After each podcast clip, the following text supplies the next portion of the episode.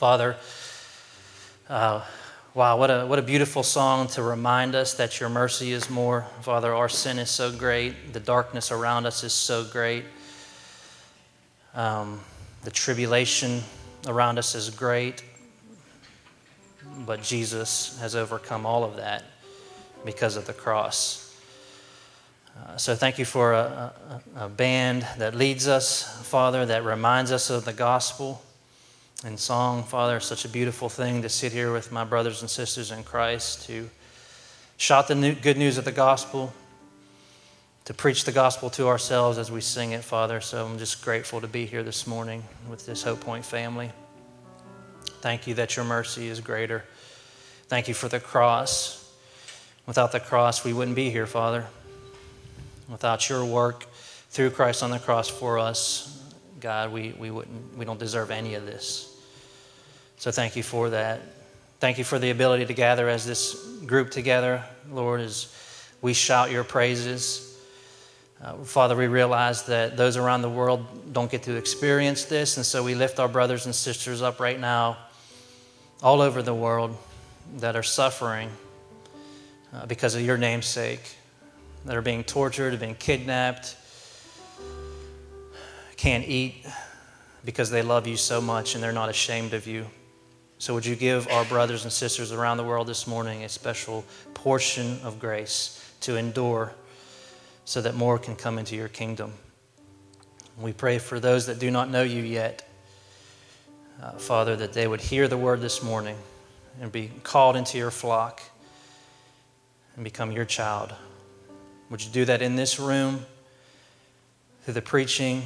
Father, would uh, you speak through our brother Richard this morning?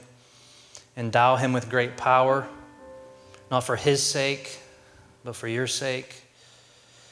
For ours, Father, that you would penetrate our hearts this morning with the word. We know your word does not return void, and so we trust that it'll do its work this morning. So, would you do that in a great way here and around this city, that many will come to know you, that many will see Jesus Christ high and lifted up and say, I need him desperately this morning. Would you do that in Christ's name? Amen. Amen. So we're not meeting July 7th. It's the first I've heard of this. I now, I, Lisa and I wanted to meet, and we are, so we invite all of you to come to our house for coffee and cinnamon buns on July 7th since Dan doesn't want to meet. No, actually, it's amazing. July 7th, just even one Sunday alone, uh, to move this entire church is, uh, is going to be uh, is going to be a great accomplishment. So thank you for the liberty and come back tonight, this afternoon at four o'clock to hear more of the why, why, why of doing this. But I can assure you, it's um, it is great and healthy and and honoring to the Lord and to this and to this body. If you've placed your faith in Jesus Christ, if you've professed Him as the Lord of your life. The rest of your life will basically be composed of three activities, and that is, you will be engaged in things that you are to things that you are to flee from, things that you are to flee to, and things that you are to fight for. Paul says this in 1 Timothy chapter 6. He says, You are to, my little clicker's not working. You guys can help me in the back. You're to flee from sin flee to Jesus, and fight for faith. Now, base these statements of the fleeing from, the fleeing to, and the fighting for, based on a statement in 1 Timothy chapter 6. Again, you just got to follow me. 1 Timothy 6:11, but you, man of God, flee from all this and pursue righteousness, godliness, faith, love, endurance, and gentleness. Fight the good fight of the faith and take hold of the eternal life to which you were called. As you might know, the New Testament book of 1 Timothy is written by the Apostle Paul, who is in prison, written to a young disciple named Timothy. Timothy realizes that because of Paul's preaching, it caused him to end up in prison. Timothy, who's now the new pastor of the church of Ephesus, will very likely end up in prison as well. Paul is awaiting his execution. Timothy doesn't know what his future will be like, but probably that of suffering. So Paul writes to Timothy this, this urging of endurance because he knew that young, intimidated Timothy would likely be persuaded to depart from the call to endure. If you want to know why I'm preaching on this text today, it's become dear to me within the past week because I've recently been in the presence of four precious young Timothys. When I was gone last week overseas to Asia, we were helped in our work in a new city for us as a church that we're praying that God would open a wide door. We were helped in our conversations, in our witnessing, in our sharing with pastors, in our outreach to Muslims. These four Timothys, these translators became very dear to our team from Hope Point. And so before we would go out every morning, we took these young Timothys, these translators who were well versed in not just language, but in the specific strategies we were using to reach out to Muslims. They were so well versed in strategy that we wanted to pour into them. So we took them through the book of 1 Timothy. My assignment at the end of the week was to take them through 1 Timothy chapter 6. This time last week, I had the privilege of worshiping for the first time in my life in a congregation, a fellowship, a church of every believer had come from a Muslim background. And like all those who come out of Islam, they wanted to please Allah.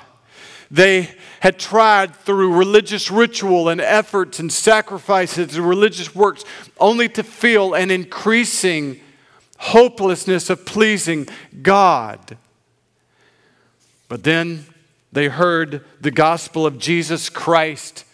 They heard about his miraculous birth and his miraculous life, his power over disease and death and nature his willingly giving up his life on the cross as a sacrifice for the sins of the world, and his resurrection from the dead, and his promise to come back and make all things new. And all of these, formerly Muslim background, precious souls were now raising their arms in praise to Jesus Christ. And how wonderful it was. The first time I've ever been in a prayer meeting where the pastor asked, Do you have prayer requests today? And every single one of them was a prayer request for a family member still bound by Islam. Would you pray for the salvation of my mother, my father, my grandfather, my grandmother? And so, my last day there with these young men was with 1 Timothy chapter 6, and shockingly, I've never preached through the chapter. So it was good for me to open it up and to see what was in there. And so I thought I would just bring it here today, the truths that became so dear to my heart last Sunday morning before we went out for our last visit in the community. So let's just jump right in. What should you flee from? Paul says, But you, man of God, flee from all this. And it's a fleeing from evil. So God calls us to flee from evil, flee to Christ, fight for faith, fleeing from evil. What was the evil in 1 Timothy chapter 6? It was the love, the lust after stuff money. This is the verse right before the fleeing. Those who want to get rich fall into temptation and a trap, into many foolish and harmful desires that plunge people into ruin and destruction. Some people, eager for money, have wandered from the faith and pierced themselves with many griefs. You're just going to have to take my word for this but if you read all the verses that lead up to this, this is what the book of 1 Timothy chapter 6 is about. It begins with Paul addressing Timothy, who is to address his church. There were some people in some very unfair and undesirable circumstances in the workplace And Paul said, I know you don't like being a slave. You don't even necessarily like if you're free, who you're working for. This feels unfair. This feels unreasonable. But the main thing that you need to consider when you're away from this church building is to make sure that God's name and the teaching related to the gospel is never slandered. The most important prayer in the Bible, Our Father which art in heaven, hallowed be your name. It's all we think about as believers, the protection of God's honor out there. Well, that was Paul's advice. Along come some religious charlatans and when went against Paul's advice and said, Jesus Christ has come to set you free. You need to revolt at work. You need to rebel and claim your freedom. You don't have to be under anybody's authority you don't like. Well, obviously, that's very popular teaching. It's a lot more popular to tell somebody to revolt anarchy than it is to submit when injustice is being done to you. That, that'll really fly. And so the religious hucksters the charlatans were making lots of money by drawing crowds saying, God wants you to be free from all hardship.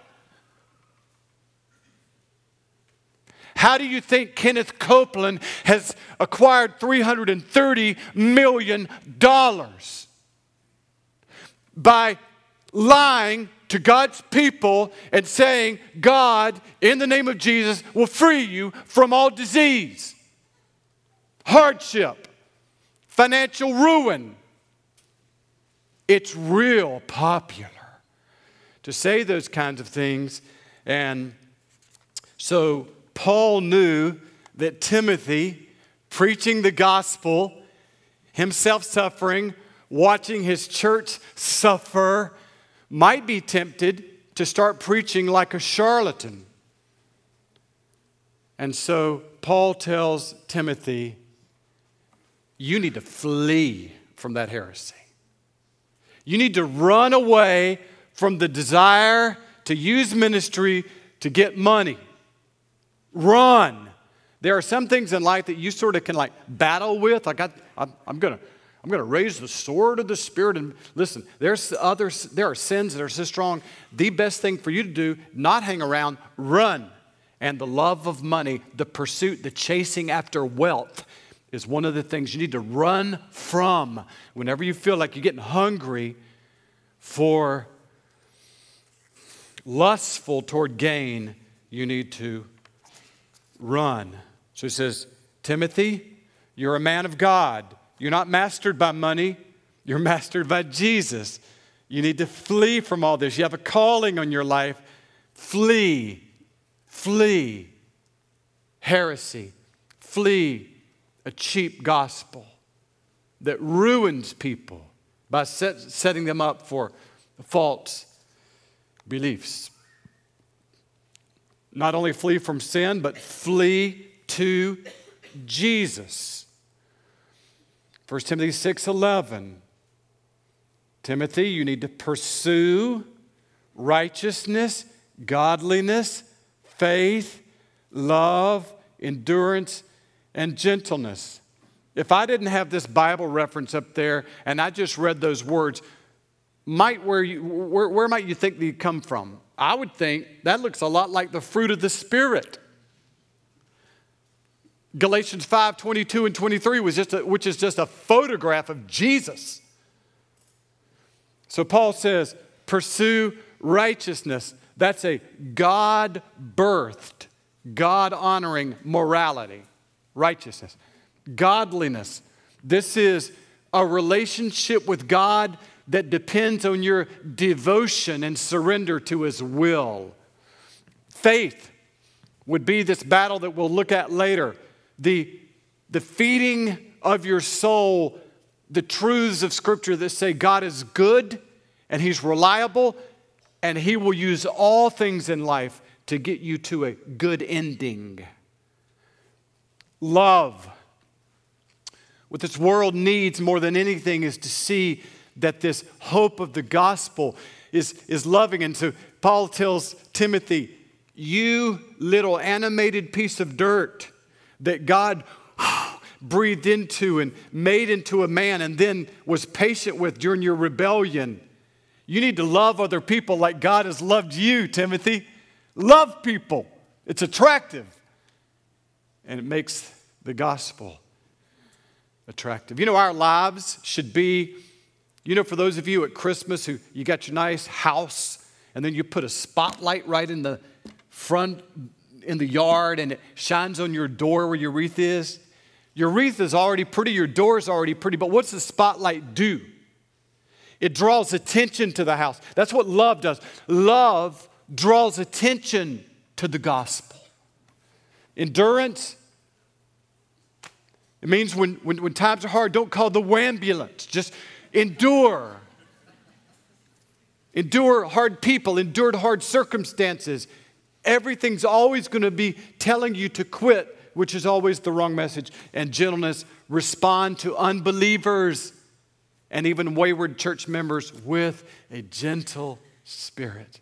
Be gentle. So there are things you need to flee from, there are things you need to flee to Jesus, his character, and finally, where I really want to anchor down today, there are things you need to fight for, and that is fight for your faith. 1 Timothy 6 12, Paul to his young pastor, fight, Timothy, fight the good fight of the faith. I love these verses. I can't get enough of verses like this. I just need every time I come to church for somebody just to remind me that it is so difficult to live as a Christ follower all the opposition, conflict, confusion, mystery, disappointment, the waiting, the sorrow. Please tell me it's hard. And please tell me this doesn't mean that everything's wrong, but likely everything is right. Somebody tell me that again every Sunday. The devil is coming against you. Your flesh is coming against you. Culture is coming against you. And here in 1 Timothy 6, false teachers are coming against you. So the Christian life is a fight, an active, ongoing effort against all evil that seeks to destroy your confidence in God. Everything within you is going to tell you at times it's not worth it, it doesn't matter. The easier way is a better way comfort is better than hardship for Christ. Settle, sell out for leisure. And Paul reminds Timothy fight.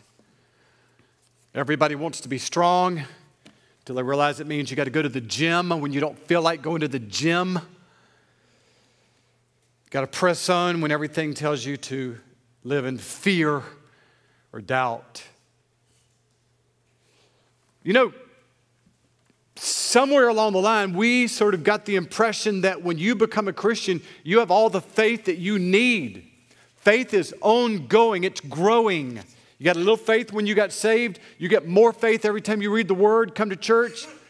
You need more faith than you did a year ago. No coasting. No coasting. It is a good fight. Why is it a good fight?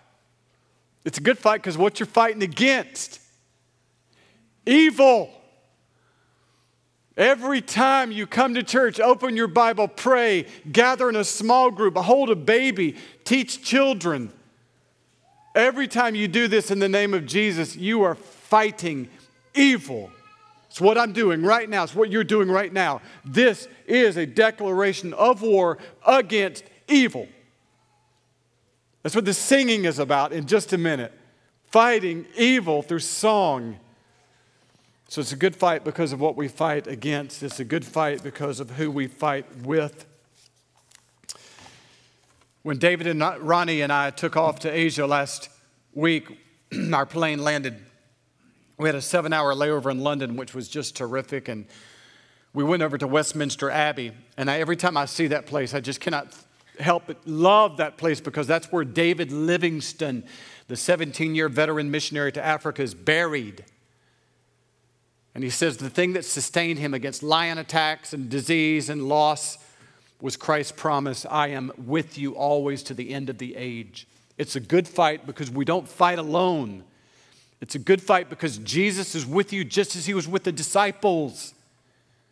Just as Jesus Christ appeared to the Apostle Paul in Acts chapter 18 as he was trembling as he thought about his ministry in Corinth, and Jesus appeared to him, that same Jesus is with you. That's what's a good fight. And finally, it's a good fight because of what we fight for. That's the liberation of people from darkness. It's a good fight because when we preach and when we teach and when we share and when we love, we speak truth, people are set free from eternal damnation and darkness and hopelessness and they find Christ. It's a good fight because of what we fight for.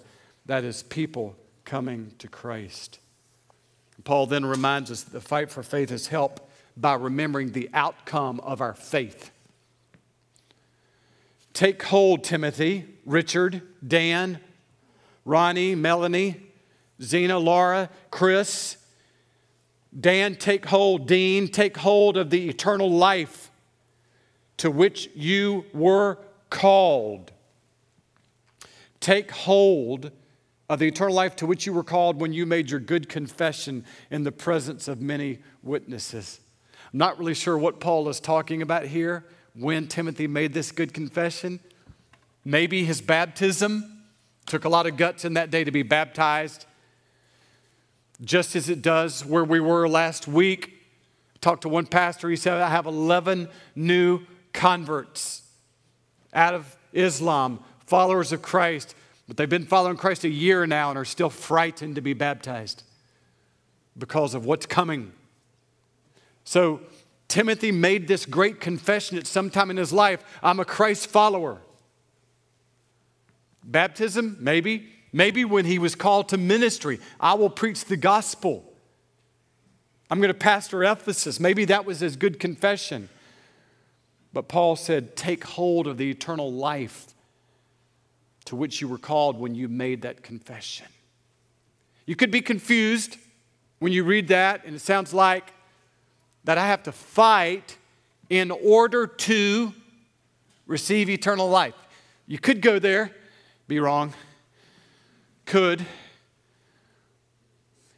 What Paul is saying is at the end of our fight, there is eternal life. A gift, but it's that the end of the fighting is a gift. It's a gift now, but in its full, no doubt, at the end of the path. This is the way to look at this verse. Eternal life is a free gift. No one can earn it, but the path that leads to the prize, eternal life, that path involves much spiritual combat.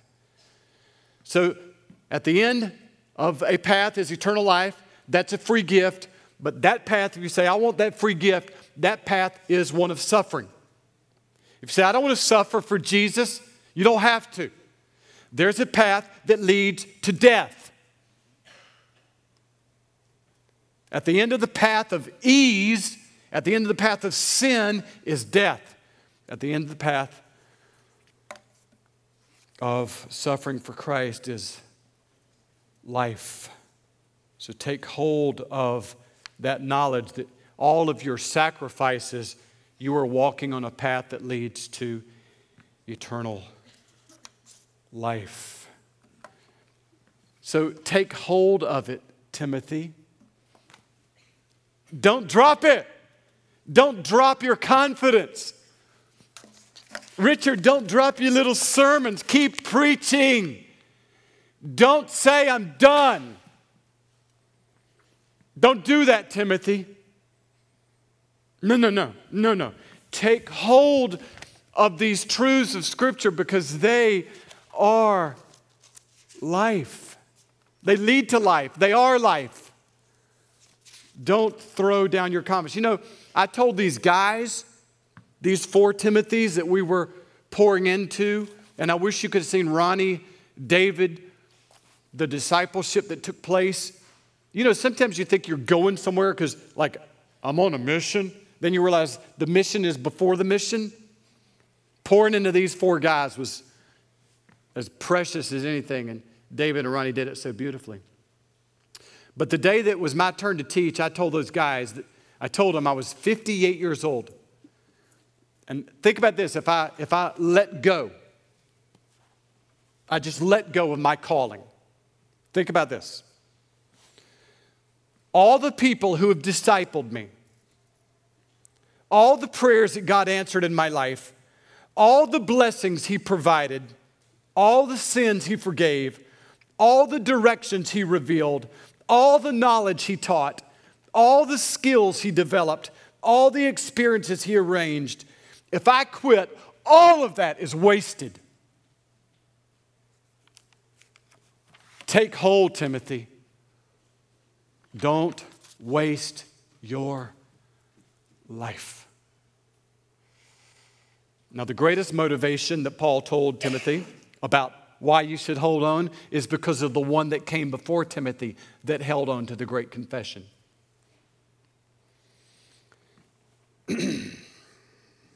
In the sight of God, who gives life to everything, I love this, a reminder, Creator God, whatever you need to finish your race, to glorify God, to do what you were supposed to do from the time you were a little baby to the time that you're an old man, everything you need, Creator God sees that. In the sight of the God, in the sight of God who sees everything, gives life to everything, in underneath this canopy of this God and of Christ Jesus, while testifying before Pontius Pilate, made the good confession. So he said, Timothy, you make the good confession because he made the good confession. What confession? You remember that. Jesus, hours from being nailed to a stick, crucified, humiliated, beaten. He could have gotten out of it. Pilate asked him, Hey, are you a king? This is the good confession. Jesus answered, My kingdom is not of this world. If it were, my servants would fight to prevent my arrest by the Jewish leaders, but now my kingdom is from another place. You know, he's telling Pilate, Pilate is representative of the greatest civil power in the world, Roman government, Nero. And Jesus is saying, My kingdom is so great that there is not one place on earth that the Roman eagle flies that I don't have jurisdiction over and beyond. My kingdom's greater than yours, Pilate. My kingdom is greater than the man who sits on the throne in Rome. And then he goes on with his great confession. The reason I was born and came into the world is to testify to the truth. Everyone on the side of truth listens to me. That certainly sealed his fate there. He made the good confession. He made the good confession. No shouting, no arguing, just a simple, authoritative statement I am ultimate truth. So, Paul's telling Timothy, don't give up on that message, Timothy. You keep saying. You be an echo. You be an echo of Jesus. Everything he said, you say. Keep growing in your belief. Don't let the opposing voices of flesh and culture and demonic oppression cause you to doubt and to fear. You keep saying the story. And here's the story that we presented over and over again last week, and by God's grace, hopefully in many years to come in this area of the world. Here's the story that every Muslim in the world needs to hear. As long as the, and as well as the other 7.3 billion people on earth. 2,000 years ago, Jesus stepped off his throne in heaven and was placed by God in the womb of Mary. From the day he was born on earth, he lived in perfect devotion to God. He fasted for 40 days and resisted all sin. His life was filled with supernatural power as he exercised authority over all nature, disease, demons, and death. But in all of his power, he did not stop his own death. In fact, he predicted it. It was the purpose for which he came. At the end of his life, he chose to give his, his life into the hands of his enemies, allowing them to kill him by crucifying him on a cross. His last words were, It is finished, which meant for he himself and his body was the great sacrifice that finally pleased a holy God. Man had always tried to bring sacrifices and religious works to God to try to please Him. But through the life of Jesus Christ, the sacrifice that would make it possible for anyone to be forgiven of any sin came by the gift of God. And this was proven. The forgiveness of sins was proven by the fact that Jesus rose from the dead three days after he was buried, and he appeared to many of his followers he ascended back to heaven where he is now inviting many people to come into his kingdom. And one day he'll return to end all pain and suffering by destroying evil and making all things new. That's the message that we long for. Muslims around the world, Muslims in the United States, and all unbelievers to hear.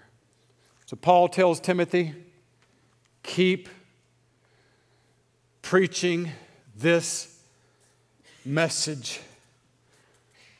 No matter how much you're rejected, Jesus, who was rejected, is standing beside you. He sees you. He will empower you, Timothy. Keep preaching the message. And finally, he says there's one other thing you need to do as you're preaching this message. Make sure you keep preaching, keep this command, but do so with a life that is holy. Keep this command without spot or blame. Culture is watching us right now to say, is there any truth to all of these words that we sing and teach? Is there a power that can change my household, my life, my family? Is there peace that can be really known on this earth? Can I have peace with God? And culture is watching, and what they're watching is does our life match our words? And this could not be any more true in the Islamic world. After church last Sunday, we gathered with four men from that congregation that I was with. And we went around the room sharing our testimonies of how we came to Christ. The third one grew up in a very tense household, a lot of fighting, yelling, very oppressive. He left as a teenager, found a classmate from school that would take him in. And when he was in that household, he saw such love and such joy and such hope. He asked them, Why are you like you are? And they said, Because we're followers of Christ. And it was the love that he saw in that message that caused him to believe the words of Christ that he had heard all of his life but had previously rejected. Your life matters.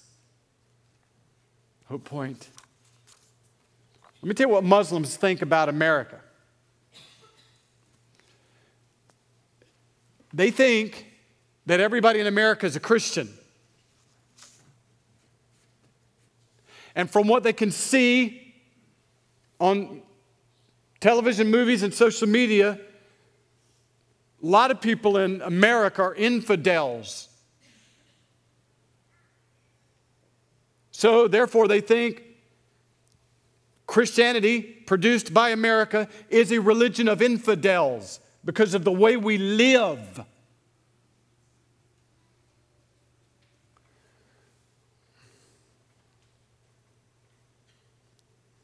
I look at Facebook posts from time to time and shudder that a Muslim might read it. There are some of you today who need to go home immediately and clear out a lot from your Facebook post. Sometimes it's hateful political speech that you'll see on Facebook. Sometimes it's semi pornographic pictures that people post on Facebook or other social media, Instagram. Sometimes it's boasting in the degree to which I can use alcohol at a party. Muslims are watching all of this out of America. And they think it's our Christianity. And a lot of times it is. So you might be saying today, you don't have the right to tell me how to live. Well, you're just like the people in 1 Timothy chapter 6 that wanted to revolt against their hard circumstances. Paul, you don't have the right to tell me how to live. If you claim Christ, I do have that right to tell you live in a way that is attractive to the world. And will validate your words and will da- validate the preaching of this church, the singing of this church. Your life matters, believer. We could preach a thousand sermons and it all be undone by one gross misbehavior of this body. Your life matters. Your life matters. So, how long do we keep speaking and living this way? Until Christ returns. I charge you, keep this command without spot or blame until the appearing of our Lord Jesus Christ. And we, will, and we know that he will appear the second time because he appeared what? First time. He's coming back. He'll keep his promise then because he kept his promise prior, which God will bring about in his own time. Nobody knows. My preference is today.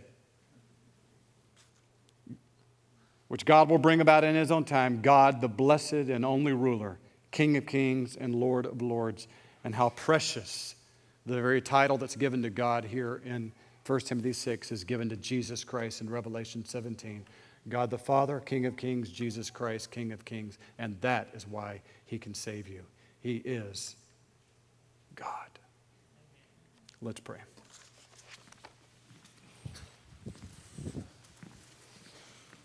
Oh, Jesus, I just thank you for saving me a lump of clay, molded, O oh God, in your precious hands into a very beautiful, complex human being, full of potential, able to think and move and work, and laugh, and have a family, have relationships. Thank you, God, for life.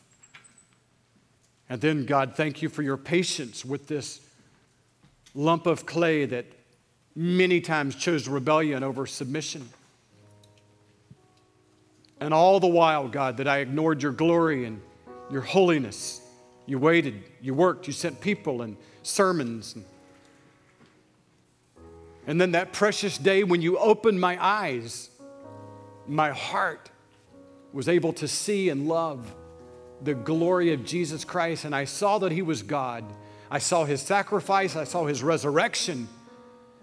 And I thank you, God, Lord Jesus Christ, that your Holy Spirit now lives in this body. Thank you for the eternal life that waits me, awaits for me at the end of this path. Help me to suffer well, to work hard, to believe, to trust, to not quit because of fear. And I pray this for all those that have had the privilege of their ears hearing truth today. May we finish well to the glory of God, to the joy that belongs to every believer who submits and obeys and enjoys Jesus in a walk every day. And God, may our lives be used that the nations, the nations, would applaud Christ as King and be part of his eternal family, saved and forgiven forever by the one who's making all things new. We pray this in Jesus' name. Amen.